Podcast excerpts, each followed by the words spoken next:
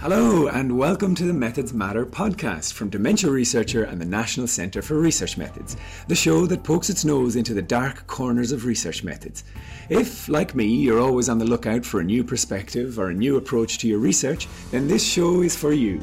In this series, we will be looking at five different research methods with a research methods guru and a dementia researcher that has put the method into practice.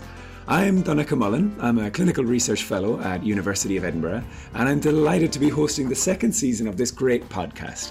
So, now we're going to shine a light into those dark corners and focus on focus groups. Helping me today, we have two awesome guests. In Expert Corner, we are once again joined by Dr. Kahryn Hughes, and in Research Ranch, we have postgrad researcher Nadine Mirza. Hello, and thanks for joining us. Hi. Hi, everyone. Great to have you along. Kahryn is an associate professor at University of Leeds, director of the Timescapes Archive, editor in chief of the BSA Sociological Research Online, and senior fellow of the National Centre for Research Methods. Kahryn is internationally recognised for innovation in qualitative longitudinal methods and an international leader in new qualitative methods. She has led research on the ethical production of digital repositories and archives for work relating to understanding the longitudinal dynamics of poverty, health, and addiction. Nadine is a research psychologist at University of Manchester, as well as being an aspiring clinical and occupational psychologist. She is currently working towards her PhD in mental health, and her research focuses on cognitive testing within ethnic minorities and improving British South Asians' access to dementia services and receiving an accurate diagnosis. So, let's begin. Now, I haven't had much experience with focus groups, but I expect a good way to start is perhaps with one of those random, awkward icebreaker questions. So, I went online and found my favourite. Are you both ready to answer? Nadine, I'll ask you first. As a child, what did you want to be when you grew up and why? I'm just thinking, what what didn't I want to be? Like, I wanted to be a DJ. I wanted to open a bed and breakfast. Like it was always changing. Um, but a consistent one I wanted to be was a writer. I wanted to be a writer since I was five. Um, I don't particularly know why, and I know why I didn't go down the career because my dad just looked at me at five years old and said, "You're not gonna make any money as a writer." But um, actually, it, it worked out well because I get to do so much writing and what I do now. So it panned out well.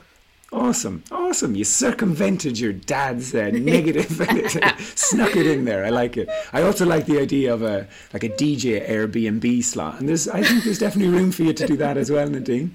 Keep the Manchester vibe alive. Uh, oh, very much so. and Kahryn, what about you? Uh, well, it was more of a superpower actually. I just wanted to be able to fly. I, I just love that idea. Um, but like like Nadine, I just absolutely loved writing and having that very creative, immersive experience in writing. Um, and um, yeah, I think it's sort of like I, I think that's why we're drawn to the careers that we're drawn to often because it allows us to um, you know do those sorts of things at great length. Actually, writing as an academic. I love how it clarifies your thoughts a little when you when you start to put it down on paper. That's I love that feeling. Well, what do I know about focus groups? So, we begin each podcast with me giving a summary of what I understand of the method we're discussing, which, of course, today is focus groups. So, when I think of focus groups, I'm imagining some kind of advertising agency grabbing 10 people off the street to ask them what they think of the new packaging for cereal or what they think of a new ice cream flavour. I know that will be the wrong answer, so I cheated and turned to the Oxford Bibliographies, which told me that, and prepare yourself for quite a long explanation, Focus groups are a research method using multi person interviews to generate qualitative data from participants' interaction. The purpose is to induce conversation between participants to answer questions relevant to the study goals. In contrast to one on one interviews that are also widely used in qualitative research, the source of the data is in the interaction between participants, including similarities and differences between their experiences, opinions, and perceptions. This helps researchers understand not just what the participants think about a topic, but also why they think that way. Kahryn, having put to bed my understanding and the rather stuffy formal description, can you give us a better description of the technique and introduce us to the method? Well, I I think that you you got most of it there, um, but I'll add just a bit more. So where you observe the interactions of the participants as your object of study. Um, that might be, for example, where you get professionals to problem solve, say, giving social workers a vignette of a situation like a case and asking them to say how they would deal with it. So you're able to see how they work as a group and capture the key narratives that they use in working through particular sets of problems and decisions. Um, you're able then also to observe how social workers might interact, and that might be a useful method for interrogating hierarchies or power dynamics in professional groups. But there's a couple of more um, ways in which you might use focus groups. So you might use it as part of a longer research process. Um, so you you might use focus groups to really quickly bring together a breadth of experiences in a particular area as part of an exploratory research design um, that you that that phase then produces a lot of research questions you can follow up. But you might use it at the other end of a research um, process and interrogate the research findings or insights so far from research that you where you've used other sorts of methods such as one-to-one interviews um, so that could also be called a member checking seminar, uh, but it operates on very similar principles to a focus group. Um, it's to refine your insights, and you're often testing the principle. But then you might use it, and I think a lot of people use it this way, particularly students. I think it's very effective, or very often in health health research, which is this one-off stage of data gathering, um, because you need to generate some insights quite rapidly from quite a large number of people um, and probably from multiple viewpoints. So it's feasible to convene a number of different um, focus groups, such as with patients, with their families, and then with practitioners, and to understand um, those those various um, those various viewpoints. So as well as getting a spread of, view, of viewpoints from within each group. And there's lots of techniques you can use in a focus group as well. So I've mentioned vignettes, but you can use just the broadest possible range of um, visual or audio prompts. Um, and given that we now routinely work in these blended environments, so you can use film or other materials to support or capture um, discussion. So film might be used if you're really, really focused, say, on body language or those interactional dynamics you might want to film in order to uh, you know, cap- capture those specifically. Wow, I love that idea. I, I, I wonder, is it technically difficult to capture the body movements of a, of a larger group of people, or w- would you need to keep that to a smaller group in order to have the right, you know, kind of footage to, to actually see yeah. what people are doing? Well, and also you have to, I mean, as part of that, um, it's not only the capture of all of those movements, but it's the analysis, because if what you're doing is looking at those micro dynamics, those micro interactions, and, and you've got like 20, 30 people, um, you're having to explore how those might be changed depending on the size of the group, but then also having a look at all, all of that data. It's, it's questionable about how much actual analysis that you can do. So that might be for a very, very large study. But when it's a focus group in the way that we're probably going to be talking about it today, it's preferable to keep the groups quite small. If you were filming, that you would have, say, a couple of cameras. There's obviously a, um, additional um, and intensified ethical considerations around how you would use those data because they're obviously very identifying. Mm-hmm. Okay, okay. Yeah. So I did. Oh, I always want to ask you which of these methods that we talk about are hard to use or easy to use, but I guess it's mm. always nuanced. And you've described a situation there that might get quite technical and quite difficult yeah. to use. Um, but also, you said that focus groups in general are used by a lot of of, of student researchers. Yeah. So, overall, would you class it as something as a technique that is that is hard a hard method to use? I don't think so, and I know that we're going to talk about some challenges a little bit later on. But um, just in, at this point, uh, I, I don't think it's a hard method to use actually. Um, the challenge is keeping up with the conversation, recording the conversation, and having a means of making sure that you can attribute um, something that's said or done in a, in a focus group to a particular person, so that you might want to. Uh, if you're wanting to do those sorts of analyses, these sorts of people said this. So that's why it's quite good to have focus groups if it's about not mixing patients, families, and healthcare professionals, keeping those separate so that you can talk about, well, what patients we're talking about.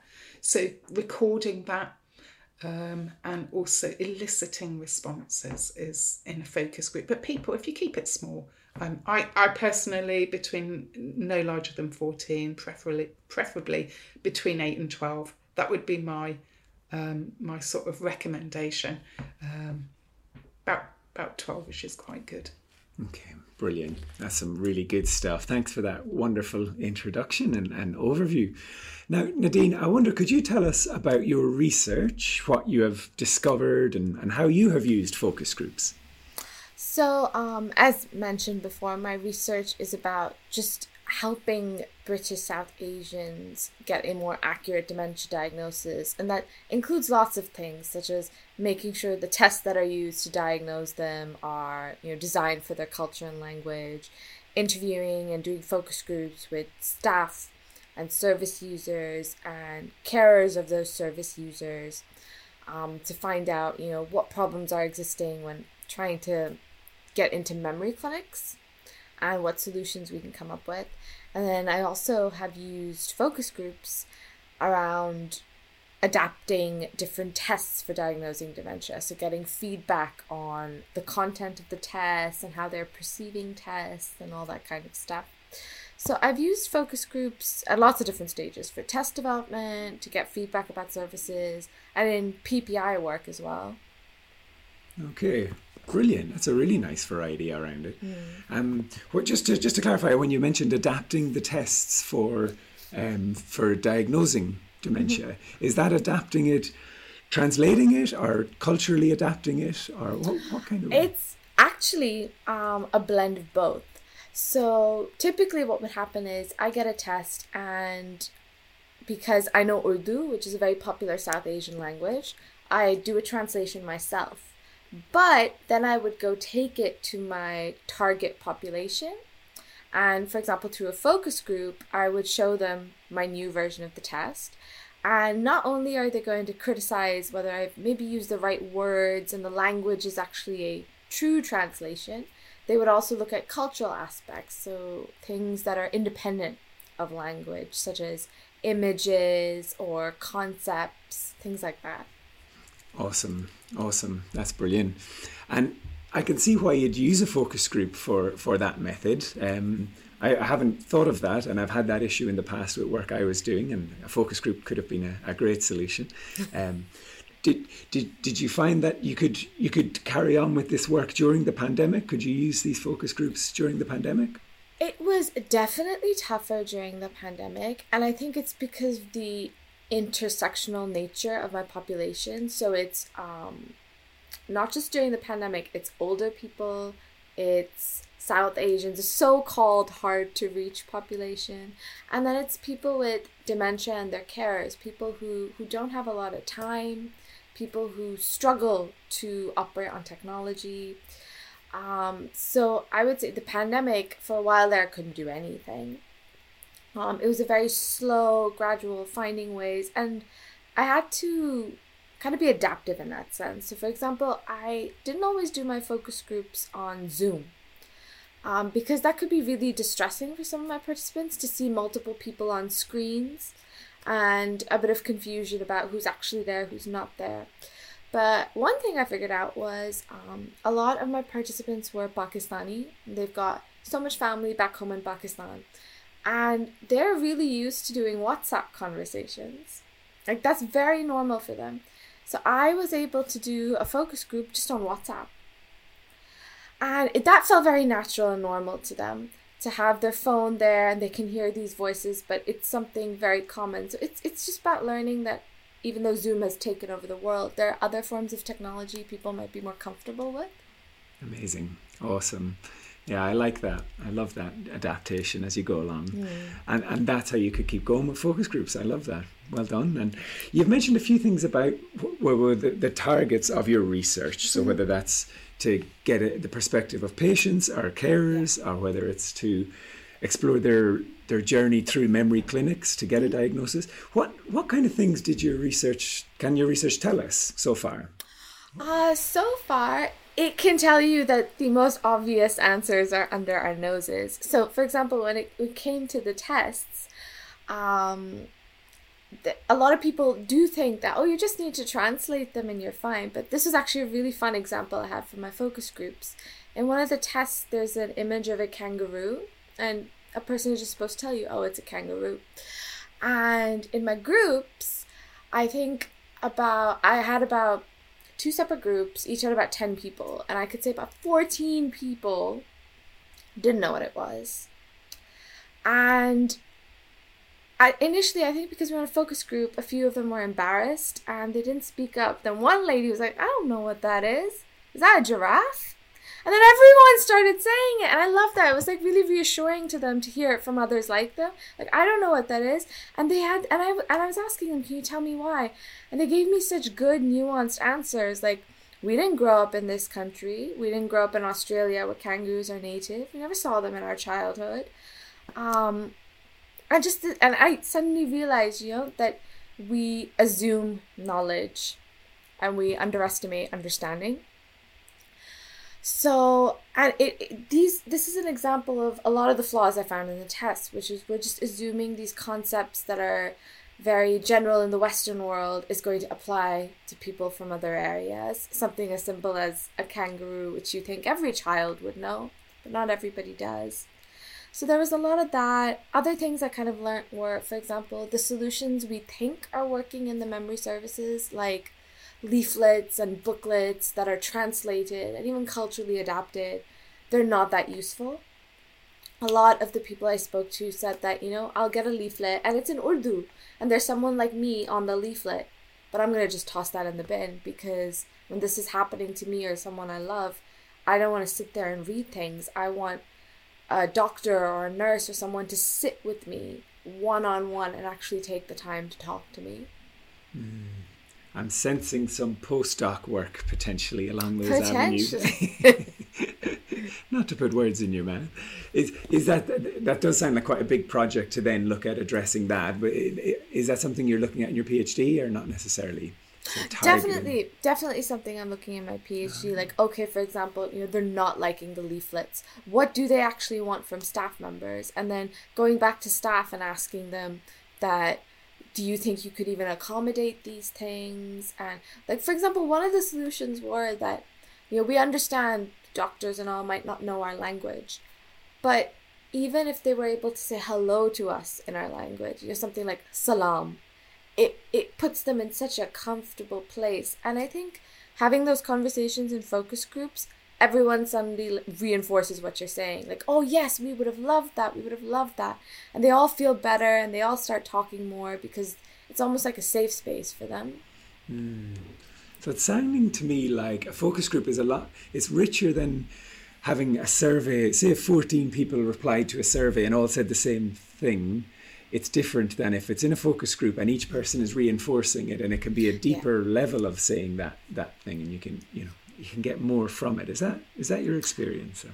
Absolutely. Like I def I think you know surveys are great, especially if you want really fixed data and probably like numbers and stuff. But focus groups have always given me richer data, you know. And I do understand when you might want to do an interview instead of a focus group maybe if you really want to go into personal and more vulnerable things and in you know south asian communities well there's the stigma issue so if I was going to discuss more stigmatizing things, I probably wouldn't do a focus group. But because a lot of this stuff was it was about service experience but on a rather technical level, you it was richer because people were all corroborating what the other person was saying. Things that they wouldn't even think to mention came up to them because someone else kind of mentioned something similar. Mm, brilliant. All right. I'm I am really excited about the possibility of using focus groups going forward. Now we have had a good description of what the method is, and we've had loads of great examples of how it has been used. Let's get into the detail of focus groups and provide some top tips for anyone who's, who is new to using this method. In this section, I'm going to ask some quick, straightforward questions to both guests on how to put the method into practice. Kahryn, the first ones are for you. Are you ready? Yeah. Kahryn, how should someone prepare for doing focus groups? Uh, well, um, it, it's the same old questions, and I think this is something that Nadine's um, research has is not only in terms of how you've gone about it, Nadine, but also what's come up as a consequence, is uh, uh, um, uh, uh, how how relevant is it uh, is the method to those people, and how best you know to to run focus groups with with different sorts of groups of people. So there are some real pragmatic challenges in terms of uh, or decisions to be made around well where are we going to do this? Um, how big does the room need to be? How are people going to get there? Those those sorts of things. So um, and and also who do I who out of all of these people um, would I most like to speak to and why? So you're making exactly the same sorts of pragmatic sampling decisions that you would be making in any other sort sort of research. So it's it's both pragmatic and obviously um, uh, theoretically driven. These people are more likely to be able to my, ask my answer my questions than those. I think there's some other questions which is uh, around how you know if you're doing um, focus groups in on questions of conflict what you don't want to do is to bring people who are antagonistic or hostile to each other into the same room. So, for example, if you're doing something on environmentalism and you have different groups with highly different, you know, um, interests in, in the question, in the debates and views of each other, you don't you, you, you don't want them in the same room at the same time. So I think that that's something that's enormously interesting about focus group methodology that isn't relevant, say, to survey or, or RCTs or um, interviews or, or any of those other sorts of methodologies. You need similarly to have decided what you want to discuss, and because it's a group of people, the questions have to be applicable to a large group. And I love your examples, Nadine, about how actually your questions may not have any, you know, investigating what is a kangaroo. That's one sort of thing, but your questions may not actually have relevance um, for, for the people that, that you're engaging with.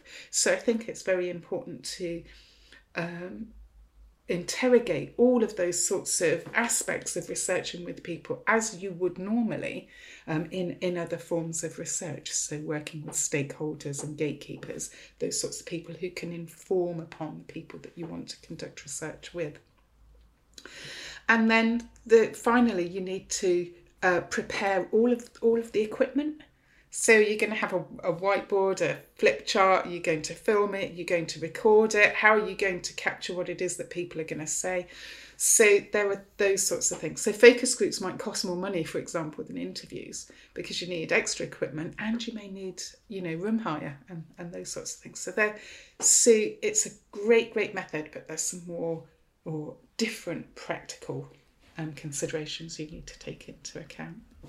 Brilliant. Well, thanks for, for clarifying those differences. And you you sort of touched a little bit on my next question was around how do you structure mm. the, the discussion? And you, you did mention about specifically having questions that are applicable to the whole group. So that's a really good starting point. And how else yeah. might you might you guide the discussion or, or facilitate it? So again, it's do you want a sort of really forensic discussion on some small details, some highly detailed forensic conversations, or do you want a very general overview of what it is that you, you're talking about? So, uh, as I mentioned earlier, uh, you, you might want to be quite uh, like using vignettes is in decision making. That's such a great strategy. Having having something that people can speak to and work through and tell you how they make sense of it relative to how other people might make sense of exactly the same situational case is really helpful because a challenge in focus group methodology is avoiding consensus. Because when we come together in groups, people, as Nadine said, they don't want to be the odd one out. They don't want to say something. They don't want to sound stupid. Uh, so often people are saying, mm, "Yeah, yeah, oh yeah, that's such a good point. Yes, I do agree." And, and that's a challenge because that's not you want what you want to hear. You know, you want to you want to you want to get breadth of of, of um, opinion. So having something where everyone has the same access, so you support um, an explanation, have some sort of explanation, you have something, perhaps a visual prompt that everyone can look at, and then um, talk to from their own perspective, helps you avoid um, that instant rush rush to consensus and yeah, fear of sticking out. And it might be a slightly naive question, and I, I actually would love to see a focus group. I feel like that's what reality TV is at the moment focus groups of people with polarized opinions. But you did say to try and avoid that, but equally you're trying to avoid consensus. So is there a, is there a sort of a sweet spot that you find where there are people who have differing opinions enough, but that they don't end up at loggerheads? That, that's one of your jobs in a focus group is like um, sort of dampening down um, uh, tensions if they arise. They're unlikely to, though. Um, you, you're, you're, much more likely to get people um, collaborating in a focus group than being antagonistic. So um, many years ago, about oh, we're going back, we're going back a couple of decades here.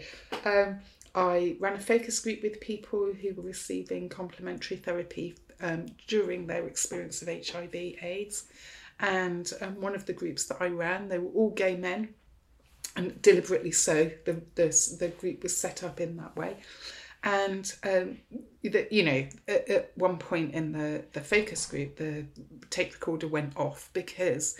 Um, someone was getting visibly distressed, and and the focus group actually turned into a, a, huge supportive group session of, of people who were coming together because they had shared that experience, shared those anxieties and fears, shared similar, uh, you know, uh, in some cases shared similar life histories, you know, that really biographical connections between those people. Um, and they were enormously supportive and comforting of each other. So it changed from being a focus group to being something completely different. And that raises a, host of ethical issues, actually, which is very, you know, focus groups are highly ethically charged as well. Sounds simple, get everyone in a room, get them to chat, but it is you know, um, uh, very, very ethically charged. But that, and it was at that point the tape recorder went off because it wasn't a focus group anymore. Um, so, so not a naive question at all. It's it's absolutely at the heart of, of focus group methodology, managing the formation of new relationships around a topic that people will quite commonly feel very passionate about. Mm. It's important to them. That's why they're there. And I imagine you need to account for that in any consent form or participant information sheet and when you're recruiting probably do you to, to, to factor in that this will be a group discussion and you don't know where it's going to go so it could have different impact. It's hard to know exactly what impact yeah. it will have well you don't know that. And also then there's the additional ethical challenge of disclosure. So you know if you're doing something that's community based again for example around environmentalism you know and people are tipping up and, and talking about things they might disclose views or attitudes um, that are sort of um, not in tune or in keeping with perhaps others of their neighbourhood. And um, what you don't want afterwards, or, or they might disclose something personal about their lives, and you don't want those people in that focus group to then go go away and start talking about what that person said to the, to the general neighbourhood. So managing um, people's understandings of um, confidentiality um, in focus groups, um, where people cannot really be anonymous to each other because that's completely opposite uh, to the intentions of a focus group methodology. That's another enhanced ethical ethical consideration, really. Right, right. Okay, so that's some really good tips on, on structuring the discussion, and we can we can yeah. throw in more if we think of more as, as we go along. And uh, how do you tend to quantify the outcomes of focus groups? Well, um, focus groups aren't necessarily convened um, to produce those sorts of quantified data. Um, so, for example, you know, Nadine's uh, research demonstrates this. It's a wonderful methodology for this more interpretive work, where you're eliciting people's understandings um, and and observing how they may theorize um, a- around a particular topic. What are the explanations they're producing, and why are they producing those sorts of explanation? How are they connecting those explanations to other parts of their lives, other ideas? So quantifying that is is often um, runs against the intentions of, of the methodology itself. However, on the other hand, um, there is the fees, you know, it is quite feasible to run a number of focus groups on a test the principle basis if you're asking quite simple questions and getting a sense of what people's views on this. Are they are they happy with it? Are they going to go with it? Or, or you know, for example, if it's about a, a hospital based service, for example, um, and it's a clinic that everyone goes to, and you, you might want to there were ethics around that. But i mean you might want to ask groups of people around well how how's this working for you? What are the what are the um, barriers to accessing? What are the you know great bits about it that you really love? Then a focus group is really really good um, in terms of getting high numbers of responses with quite detailed um, um, explanations. So that's that's that's a sort of a sweet spot in that regard. Mm. And if, if say for that last approach, because the first approach I can see, or if it's more for interpretive, it, it's difficult to do any kind of thematic analysis of the transcript if that's what you're doing. But is there is there an element of if, if you have been doing uh, was it test the principle? Was that the, I haven't heard that yeah. phrase. So, so. would, would you then go through a transcript and, and look for things like saturation of, of topics that we talked about in previous qualitative analysis approaches? No, because uh, you know the challenge with um, focus groups is consensus, as I said before. So if the idea of saturation is that there's no new knowledge being produced, people are just saying the same thing again and again. Um, that's often a problem with the question, but also that's a challenge with focus group methodology because you know you, again people will seek consensus. Um, it's really useful. I can't remember Nadine. Can you help me on this one? Who did um, forming, norming, storming, and performing. Who can you did have you come across that before? It's in like, um, you know, um, organizational psychology um, and research. It's around how groups form, and I can't remember who did it, but you you said it now, and it's it's oh, figuring something, but. Oh, brilliant! Thank you so much, Bruce Tuckman. So um, that's uh, that's making me sound much much more well read than I. Um, but that's one of the things is that what you observe in a focus group of a, a group dynamics it's it's not just one on one because you've got a number of people and and you yourself as a moderator are trying to facilitate the bringing together of people in a way that they're going to to talk about things However, I think that you can still do thematic analysis. You can look at when I asked this question, what was the association that most people um, made here? Was it because it was relevant to their family relationships? Was it relevant because it was financially important? Was it relevant in terms of religion or community or or whatever or ch- children or whatever that might be? That there's still the potential to do those sorts of um, systematic analyses. What what did people mainly do? What was what was that over the overarching um, themes that uh, uh, these these data can be used to support in terms of my own analyses. Okay. Okay. Yeah. And then a more specific question for people who are thinking of doing this but maybe mm. don't like the idea of typing transcripts and running it that way. Are, is software now at a stage where it can automatically produce a, a sort of a, a, typed manuscript of what was discussed in the focus group? I probably you could, um, yeah. In to a limited extent because people talk over each other. Mm. Um, and, and, they I interrupt you... each other and like mm-hmm. as we've just done so it's you know that it can pick it up but you would then still have to carefully sift through um, any sort of computer generated transcript in order to. Um, so, a great thing to do um, in a focus group I found is to have a flip chart where you write responses down so that people can see the sorts of the direction of travel in um, in the discussions, but then also you've got like a big pile of paper that can help you work through your transcript and know at what stage people were beginning to talk about this, that, and the other. So you've got a way of, you've got a physical map of the conversation at the end of a focus group. It goes, they go quick and they're, they're busy. Yeah. I bet. Yeah, yeah. Okay, brilliant. And and you've said they're busy. What, what would you do if in a group there's one person who keeps talking, um, who has an opinion on everything and, and is maybe dominating the discussion? I feel seen, Donncha. um,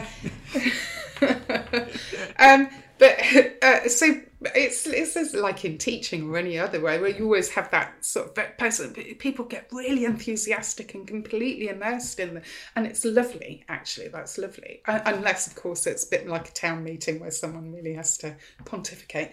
Um, but the way that you do it is very simple, and you say, I, I, "That's so valuable. Thank you very much, but I'd like to hear from some other people if that's okay."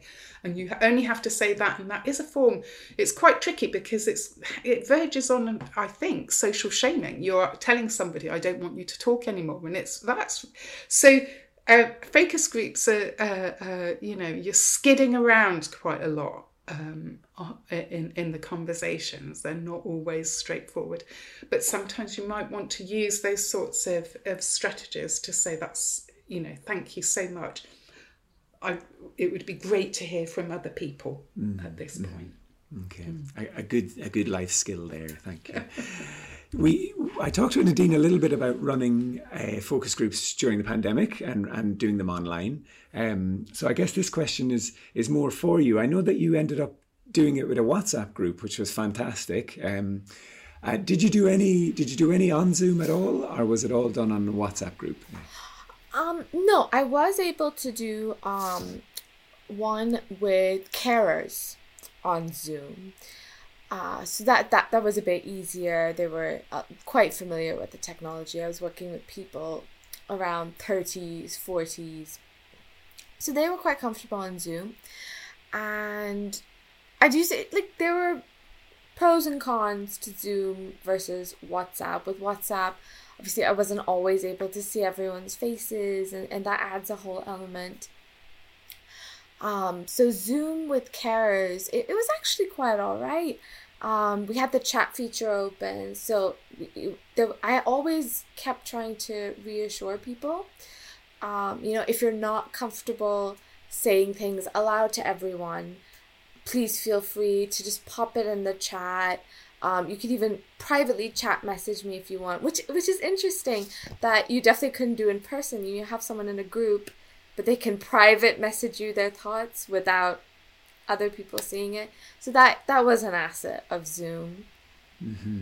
I can see that. That's, that's, that's three different layers, isn't it? That you can, you can only get one when you're in the room, and it's the person who's comfortable speaking in a group. But that's Yeah.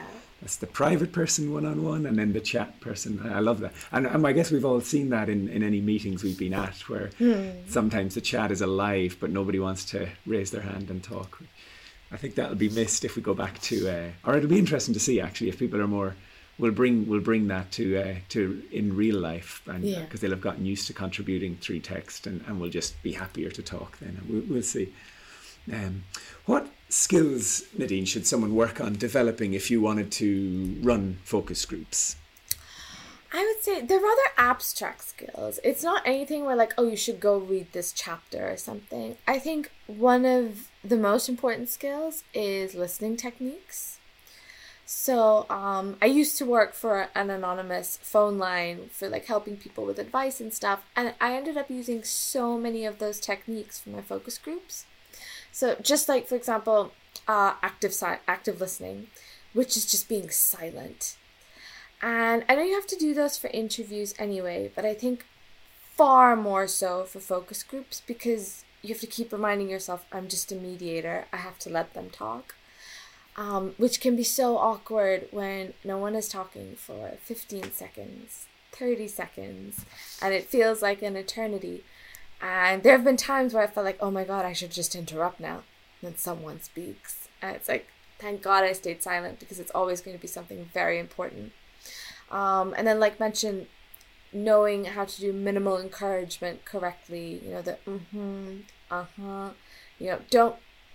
There's a balance between staying silent, but having those little minimum, minimal phrases, paraphrasing what everyone has said. So maybe after everyone's kind of said their points, making sure that you are taking it in and then say, So I see that we've discussed this, this, this, and this, this, this.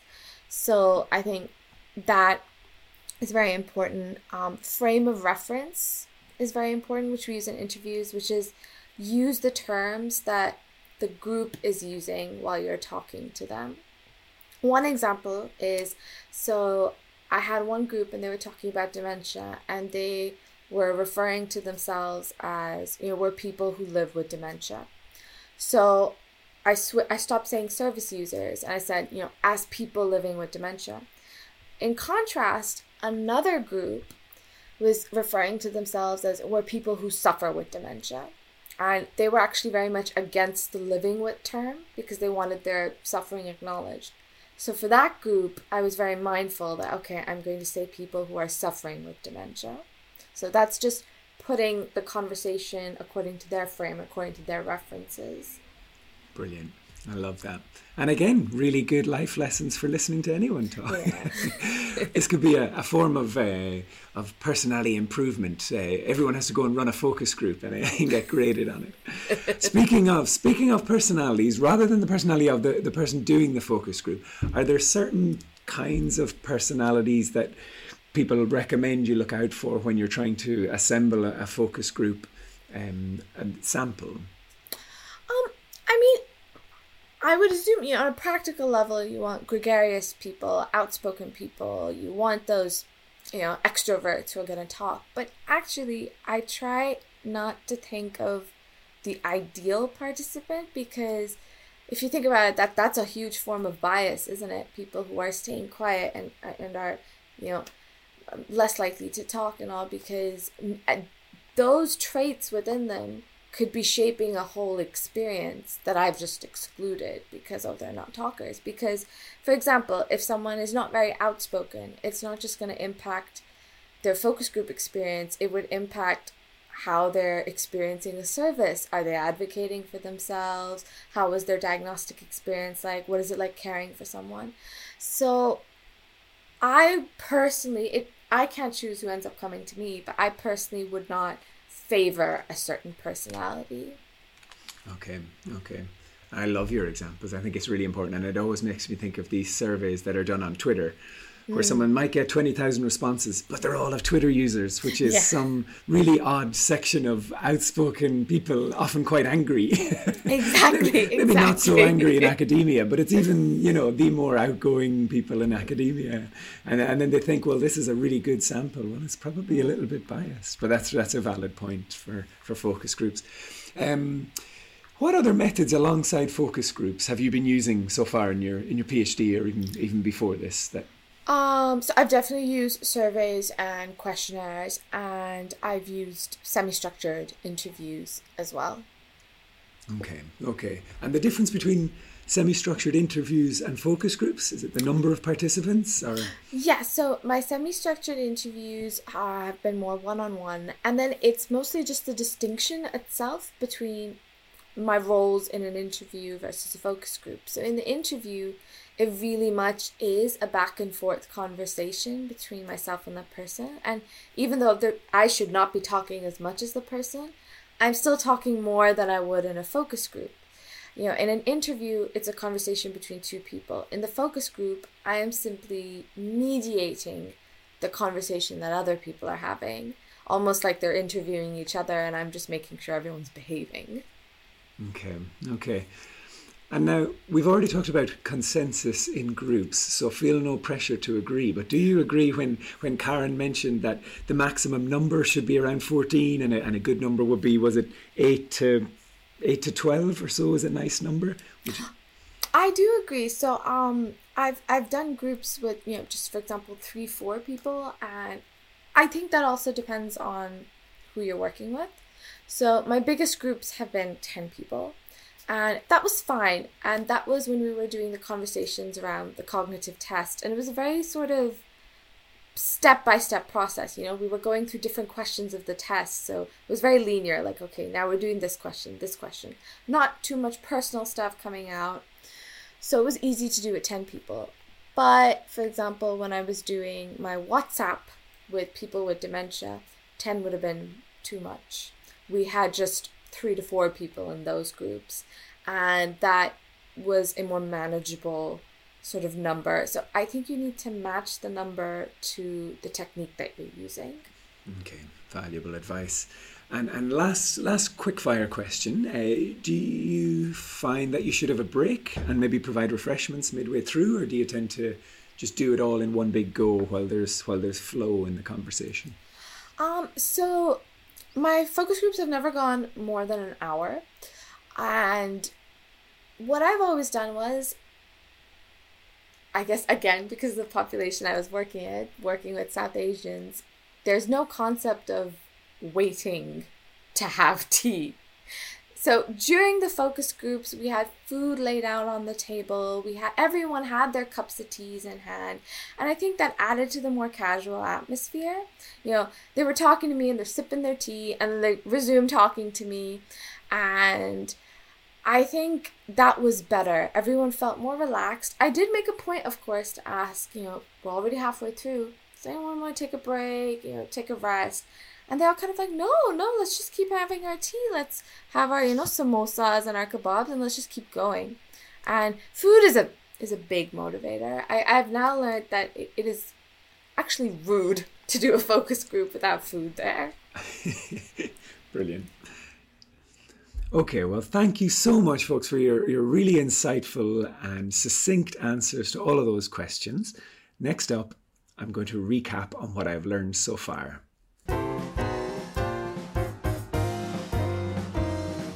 Well, this has been wonderful so far, and I can see it's obviously much more involved than I expected. And clearly, because of the popularity of focus groups as a, a, technique, the term focus group has come to mean different things to, to different people. But I said I'd, I'd recap on what I've learned so far. And for me, one of the main things was that focus groups are ideal for a number of different stages of uh, research and data collection. So whether that's the start of a project, possibly when you're interrogating uh, or sorry, exploring an idea, uh, a focus group can be a really good way of, of guiding you which avenues to explore in your research. But equally, at the other end, once you've collected a lot of data, uh, using something called member checking seminars, uh, focus groups can be a great way of interrogating these research findings. And I imagine focus groups can be adapted and used for every part in between those steps. Another point I'd learned eh, about is that focus groups can be a great way to get a lot of viewpoints uh, all at once in quite a contained amount of time. We talked about an hour being the sort of max, and that makes sense.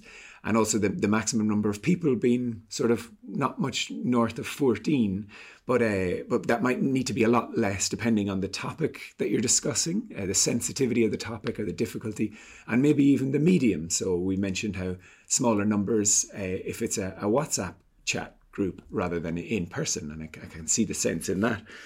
My s- next two learning points are quite closely related. And, uh, point three was that preparing the room, preparing the sample that attend, uh, preparing the questions that you might use and how to guide your discussion is, is really important to making this a successful uh, technique.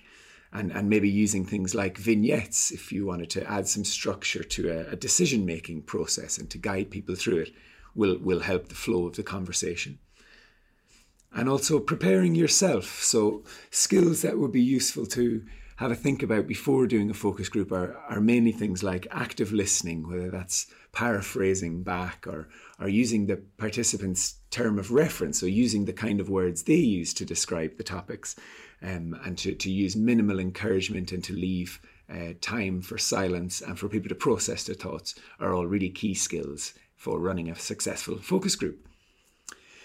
So, in this final part of the show, we're going to discuss common pitfalls, challenges, and how to avoid them. Nadine, tell us what challenges did you come across in delivering your research and what might you do differently? What have you learned along the way? Um, so I thought about this, and, and there are three distinct ones that I can think of. Um, one is, you know, mentioned earlier as well, there's a lot of logistics around the focus group, you know, getting the room, finding a time and a place that everyone can kind of agree on. And um, the population I was working with, quite difficult to recruit from as well. Um, and this also introduced another element of bias, but I think I had to balance my pros and cons here. So, for example, with um, the groups that I did around the tests, so I needed, you know, 20 people total, I looked at existing groups. So, for example, I went to my local Pakistani community center, and they already had this group that meets weekly of people who have loved ones who have dementia, and they just come and they sit together and they just. So, I went to the center and I was like, How would you feel about me doing a focus group with these existing groups during one of the sessions where they already meet? And in that way, you know, the room was already sorted, already got all these people available at this time. And another benefit I got from this was because all of these people were familiar with each other, they were friends, which meant no one felt awkward talking around anybody, people who I didn't have that introvert extrovert problem. Um, everyone was very free with their opinions because these are people they meet every week and have shared their deepest secrets with. So that ended up working in my favor. Another thing was I had to be, I think you should be very mindful about the comfort level of your groups in terms of things like culture, for example. So with my groups, I never had a mixed men and women group. Um, I had my separate women's group and separate men's group because there were just certain things they would not be comfortable speaking about in front of the other gender. Um, and it made a huge difference. The things that women would say, the things that men would say, their individual experiences. And because I'm a woman, I was fine in the women's group. When I went to the men's group, I made sure that my supervisor accompanied me because he's a South Asian man. And they felt far more open speaking. And then another thing I really did with them was I had a representative from the center join the focus groups because a lot of people were initially a bit reluctant. They were a bit confused, like, are you going to take our data and, and share it with people? And, you know, it doesn't matter how many consent forms and information sheets you throw at people. Um, certain groups are a bit scared. Having the representative who they see like every day, they're like, no, no, don't worry, you can trust her. You know, answer her questions. It's just a group session. It made all the difference in how much people were willing to share. And then a third technical thing, which I'm so glad I started doing, after my first focus group, I was going to transcribe it myself and I was listening back to the recording. And as mentioned, people do talk over each other. So I was getting confused like, oh my God, who said this? Who said this? From then on, we started doing this thing, myself and my fellow PhD students. One of us would accompany the other and be transcribing like live, like sitting there typing things as the conversation is going. So when later on when you're listening to the recording, you don't have to do the full sentences, but you can see, oh, this person, okay, it's not this, ter- this, this, this. It made mm-hmm. transcribing so much easier. Excellent top tip. Okay, mm-hmm. well, thank you for that. Kahryn, what are the common pitfalls? Now, you've already mentioned avoiding consensus and avoiding having two polar, polar opposite opinions in the room. Uh, have you other pitfalls that you would like to warn us about and, and how to go about avoiding them? Um, in addition to the ones that we said, one thing that we haven't talked about is if you're dealing with professional groups, there might well be a managerial hierarchy at play. So the all in addition to all of the other moderation challenges, that might that might be something that that you you do need to um, bear in mind. Um, and also when we were talking about how many in a group, if you've got 14 people in a group, an hour isn't enough because that would give each person two minutes to talk or you know something ridiculous you know it's like it's barely anything two to four minutes. So um but uh the other thing is is that although you might be this is coming right back to your your introduction um Donncha where you were talking about looking at people's interactions it's really important to recognize that uh, because people are forming a distinctive group that's particular to that particular focus group setting, um, you need to take that into account rather than uncritically treating the focus group as somehow a naturalistic um, setting. In addition to people who um, might dominate. You may also, um, and Nadine has mentioned this, people who become muted in a conversation that, you know, for, for uh, whatever uh, reasons, and they may need to assert themselves to speak and they, they, they just don't want to.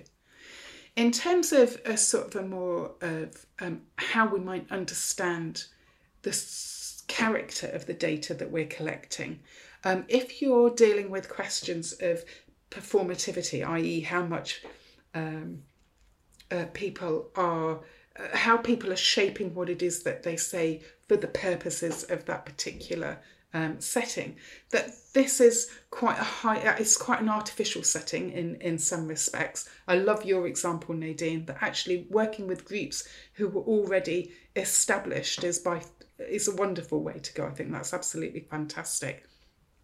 But bringing complete strangers into a room, they're on their best behaviour. Uh, they don't want to sound stupid. They don't, you know, all of these things. So, actually, what you're going to get from them is going to be far more towards that sort of performative um, end, unless you can do as Nadine does and, you know, uh, work with the existing groups of people who know each other.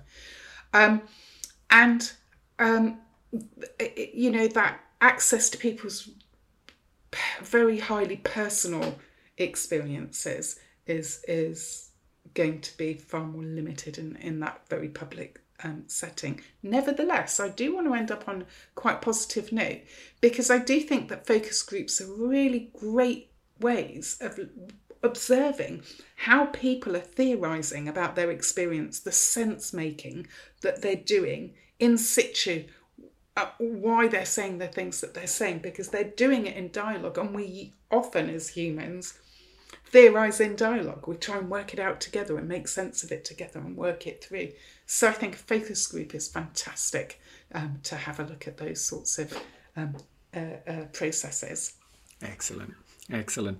Okay, so in this final segment, I'm going to give our expert Kahryn one minute to tell our listeners what they should go away and read to further their knowledge on this method. It's an oldie, but it's still great. It's Jenny um, Kitzinger's The Methodology of Focus Groups. Um, and that is the importance of interaction between research participants.